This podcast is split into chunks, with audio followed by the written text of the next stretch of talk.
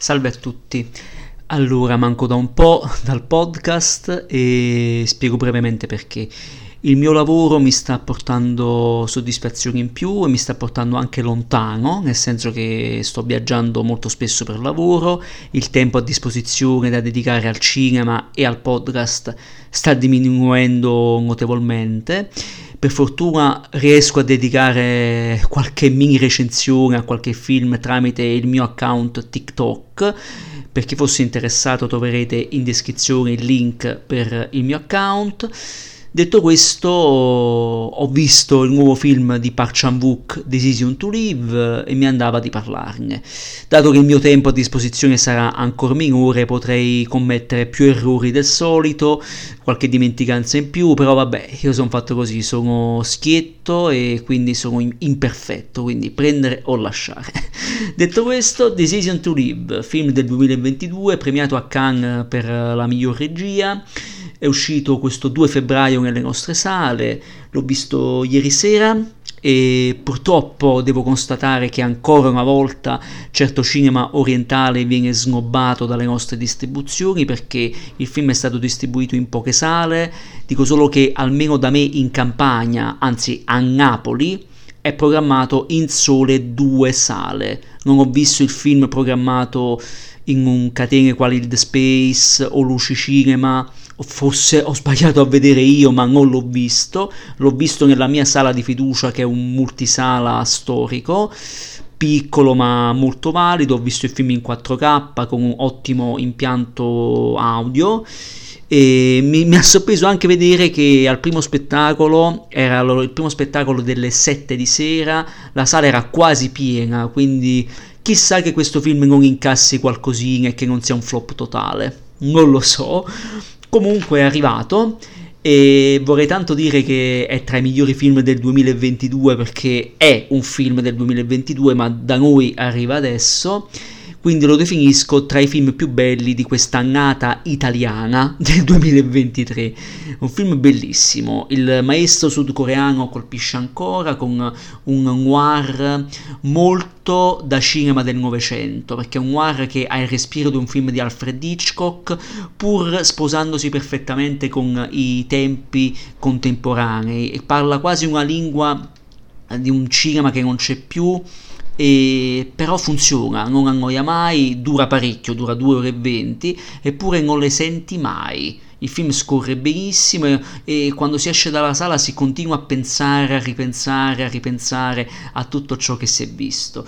E allora Parciambucco l'ho già affrontato sommariamente in una puntata di qualche mese fa, uno special dedicato al cinema orientale, avevo parlato di due suoi film, cioè Tirst e Mademoiselle. Tirst è un film eh, horror, l'incursione del, del, genere horror di Parciambuc e nel vampirismo in modo originale. Mademoiselle Mademoiselle il suo penultimo film, un melò meraviglioso e molto forte, quindi mancava da sei anni questo grande artista dal cinema, ha lavorato anche per la televisione, però mancava un suo film e a Cannes eh, è stato accolto mi pare abbastanza bene. Ho letto qualche recensione anche abbastanza negativa anche dalla nostra stampa all'epoca di Cannes però ha vinto per miglior regia comunque, ha fatto parlare di sé, la critica ultimamente è, è entusiasta giustamente. Poi il film può piacere o meno, io non sto qui a dire che se sia il migliore o il peggiore del regista. Personalmente non è il suo migliore, a livello personale il migliore resta Old Boy, per me è un capolavoro inarrivabile, però è una mia idea, felicissimo, liberissimo di sbagliarmi. Ma questo film mi ha colpito, mi ha colpito veramente per tanti motivi, perché Park Book dopo la trilogia della vendetta che lo ha lanciato in tutto il mondo, quindi Mr. Vendetta, Old Boy, che da Cannes lo lanciò a livello internazionale, a livello globale, grazie anche alle ovazioni di Tarantino, e Lady Vendetta, e poi Park Book dopo questa trilogia ha cercato di spostarsi verso altri lidi e cambiando registro, cambiando generi, penso a un film che non è mai uscito da noi, cioè Sono un cyborg ma va bene, una commedia drammatica sulla schizofrenia molto molto carina, lo stesso Thirst che dal 2009 è arrivato da noi solo l'anno scorso in un video. E tra l'altro faccio presente che il distributore italiano Lucky Red ha dedicato di recente una rassegna a tutti i film del maestro, da Mr. Vendetta fino a Mademoiselle, quindi anche il film sui cyborg e lo stesso Tears sono arrivati in sala grazie alla Keyred, quindi speriamo anche in una maggiore distribuzione, magari finalmente il film sul cyborg vedrà una distribuzione anche limitata in un video, spero veramente tanto perché è un film che vale la pena di vedere, magari un giorno ve ne parlerò in un altro special a tema orientale. Comunque, Parchan-Wook con Decision to Live continua il suo spostarsi dal, dal noir classico a tema vendetta, però continua a sposare, ripassatemi il termine, il cinema di genere perché torna al noir, torna al poliziesco, però negli ultimi film si vedeva che stava già abbracciando un'estetica più melò, Mademoiselle infatti era un dramma melodrammatico molto intenso, lo stesso Thirst pur essendo un horror sposava temi drammatici e melodrammatici molto molto particolari e dolenti. E quindi continua il suo discorso in questo poliziesco anomalo in senso positivo, la storia di un detective insonne che indaga su un omicidio o suicidio, eh, la vittima potrebbe essere stata uccisa o potrebbe essersi buttato da una montagna, eh, ha a che fare con la moglie di questa vittima, questa ragazza, questa donna, mo- questa giovane moglie cinese, e inizia a spiarla e nasce una complicità tra i due, una, un legame affettivo che sfocerà nell'amore e i due lentamente inizieranno a scoprirsi ma anche a studiarsi in silenzio perché comunque lei è pur sempre una sospettata, potrebbe essere colpevole o meno di quello che potrebbe essere un omicidio, un suicidio, insomma starà a voi scoprirlo, non dico altro. Allora, il film mi, mi, è piaciuto tanto, mi è piaciuto tanto perché Park Chan-wook stavolta rispetto anche all'ultimo film essendo un grande virtuoso, cioè uno che muove molto la macchina da presa eh, per dare un respiro molto internazionale ai suoi film, cioè per esempio un Old Boy o un Mademoiselle potrebbero essere visti in America quanto in Francia e non cambierebbe niente, sembrerebbero film facilmente esportabili.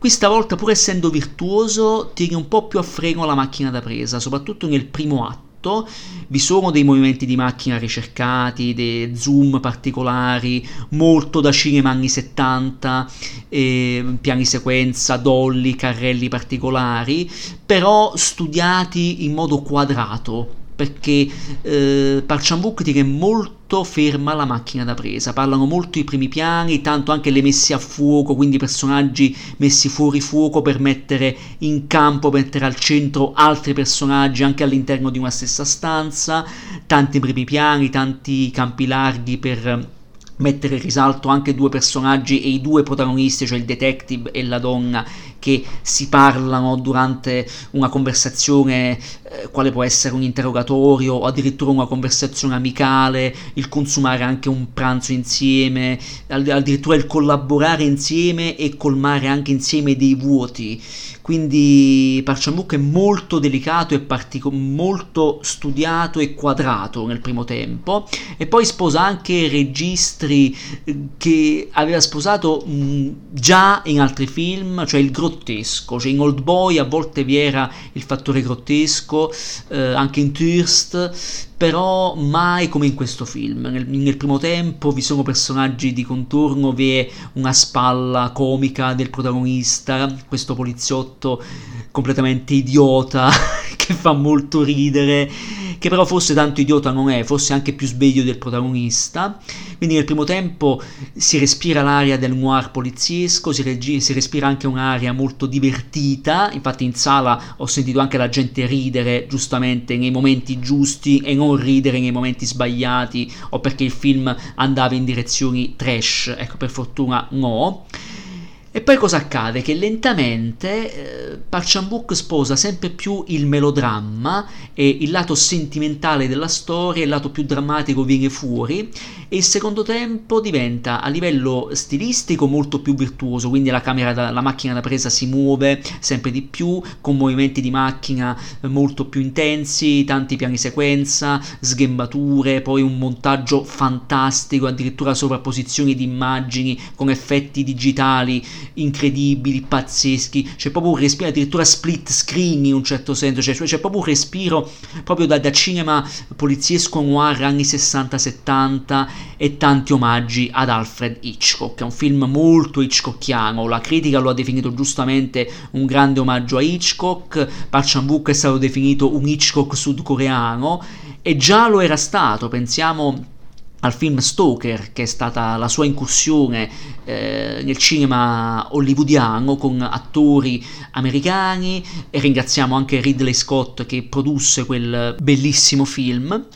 E quindi Parchan continua, continua ad omaggiare Hitchcock, sono evidenti tra tutti gli omaggi a Vertigo e alla finestra sul cortile, con il detective col cannocchiale che osserva da lontano la donna, si immagina addirittura nella stessa stanza con lei e quindi è molto particolare questo, questo gioco di omaggi eh, sentiti, c'è proprio il respiro da cinema del Novecento, il cinema degli anni 50, degli anni 60, però non sembra un cinema antiquato, è un cinema che si sposa perfettamente con i tempi attuali, con i tempi anche dei social network, delle conversazioni tramite chat, e funziona, funziona tantissimo, l'intrigo noir poliziesco eh, funziona bene anche perché il regista mette già in chiaro all'inizio quale sarà l'andazzo della storia, però eh, tramite una narrazione particolare, concisa, anche con um, salti temporali, flashback, ellissi, eh, fa un lavoro incredibile perché ci fa entrare nei personaggi e poi ci fa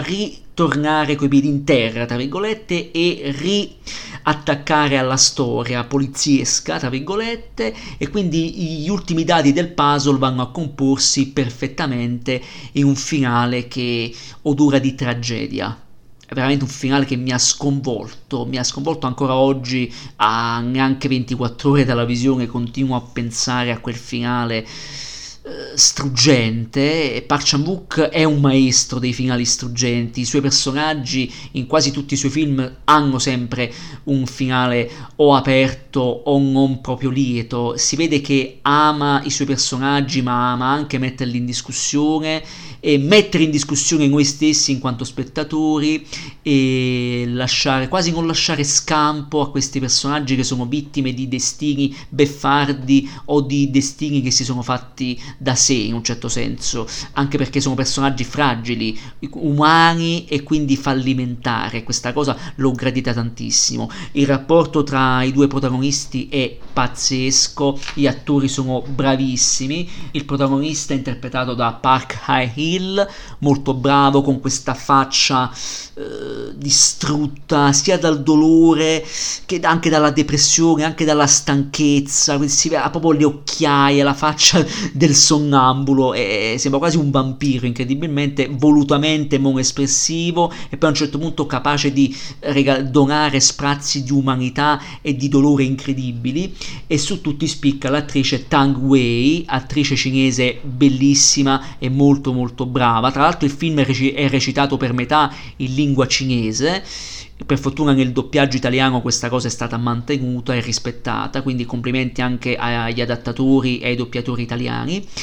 E niente, adoro questi, questo rapporto tra questi due, cioè que, questa donna che è sospettata, fosse colpevole, fosse no, fosse un omicidio, fosse semplicemente una vittima degli eventi, e questo poliziotto che rimane ammaliato, stregato da questa donna eh, cinese, quindi c'è anche un discorso politico di, di, di mezzo, cioè lei che è cinese, eh, che si trova in Corea del Sud, eh, avvolta da una certa mascolinità tossica, anche qui una denuncia in sottotesto politico politica e sociale molto interessante e che si trova a dover fare dei giochi più grandi di lei fino a doverne pagare un prezzo salatissimo, non sto a dirvi quale, e quindi tra lei e lui nasce questo rapporto fatto di indagini, fatto anche di dolcezza, fatto di incontri, il consumare un pranzo insieme, l'indagare anche insieme, e lei che eh, come una madre o come una moglie cerca anche di accudirlo e di curare la sua eh, insonnia e vi riesce pure.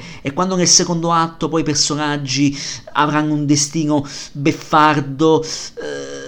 la cosa esplode e ci fa soffrire, ci fa soffrire perché soffrono loro e soffriamo anche noi, perché le scelte che fanno sono chiaramente sbagliate. Parliamo di due personaggi che pur essendo molto attratti appartengono a due emisferi diversi e quindi sono purtroppo per loro sfortuna incapaci a poter stare insieme ed è anche un film che non spinge sull'erotismo, cioè c'è ma è molto molto molto in sottotesto quasi non, quasi non, esiste. Se penso a Mademoiselle, cioè il penultimo film che spingeva anche su un amplesso sessuale lesbo, molto, molto forte, molto dolce, romantico, e qui invece il sesso quasi non c'è, è tutto lasciato alle parole, ai dialoghi, agli sguardi, ai, ai piccoli gesti. Incredibile, incredibile, sono veramente colpito da questo film che mi ha stupito, mi ha stupito perché è un tipo di cinema che non si fa più, un tipo di cinema che potrebbe anche non piacere, potrebbe anche annoiare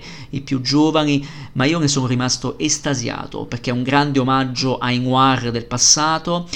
parla perfettamente anche il linguaggio contemporaneo e io spero tanto che possa avere grande successo. So che in patria è stato, ha incassato benissimo mi auguro che possa incassare abbastanza bene in Italia, ho dei dubbi data la distribuzione limitata, ma spero che possiate e vogliate andare al cinema a supportarlo o che vogliate supportarlo anche in un video, perché questo è un bellissimo film, struggente, divertente, sentito, solo Parciambucco poteva creare un film così, mettersi alla prova, rischiare anche e lo fa con tanto cuore, è quasi un film di, di, una, di una nuova maturità in un certo senso non è il suo miglior film probabilmente, però è Parciambuco che continua, ripeto, continua a sperimentare, continua a cercare nuove vie dopo il grande successo di Old Boy e dei film sulla vendetta, continua, continua, continua e secondo me riesce, riesce perfettamente, eh, al di là che un film sia più o meno riuscito rispetto a un altro, ma per me questo regista personalmente è impossibilitato a girare un film brutto è proprio impossibilitato. Poi ripeto, i gusti personali sono gusti, ma oggettivamente per me è un maestro e ogni suo film è una sorpresa ed è da vedere senza se e senza ma. Quindi Decision to Live promosso assolutamente, correte al cinema a vederlo perché è una delle sorprese più belle di quest'anno e vi lascerà a bocca aperta. Detto questo vi saluto e ci sentiamo alla prossima. Ciao a tutti.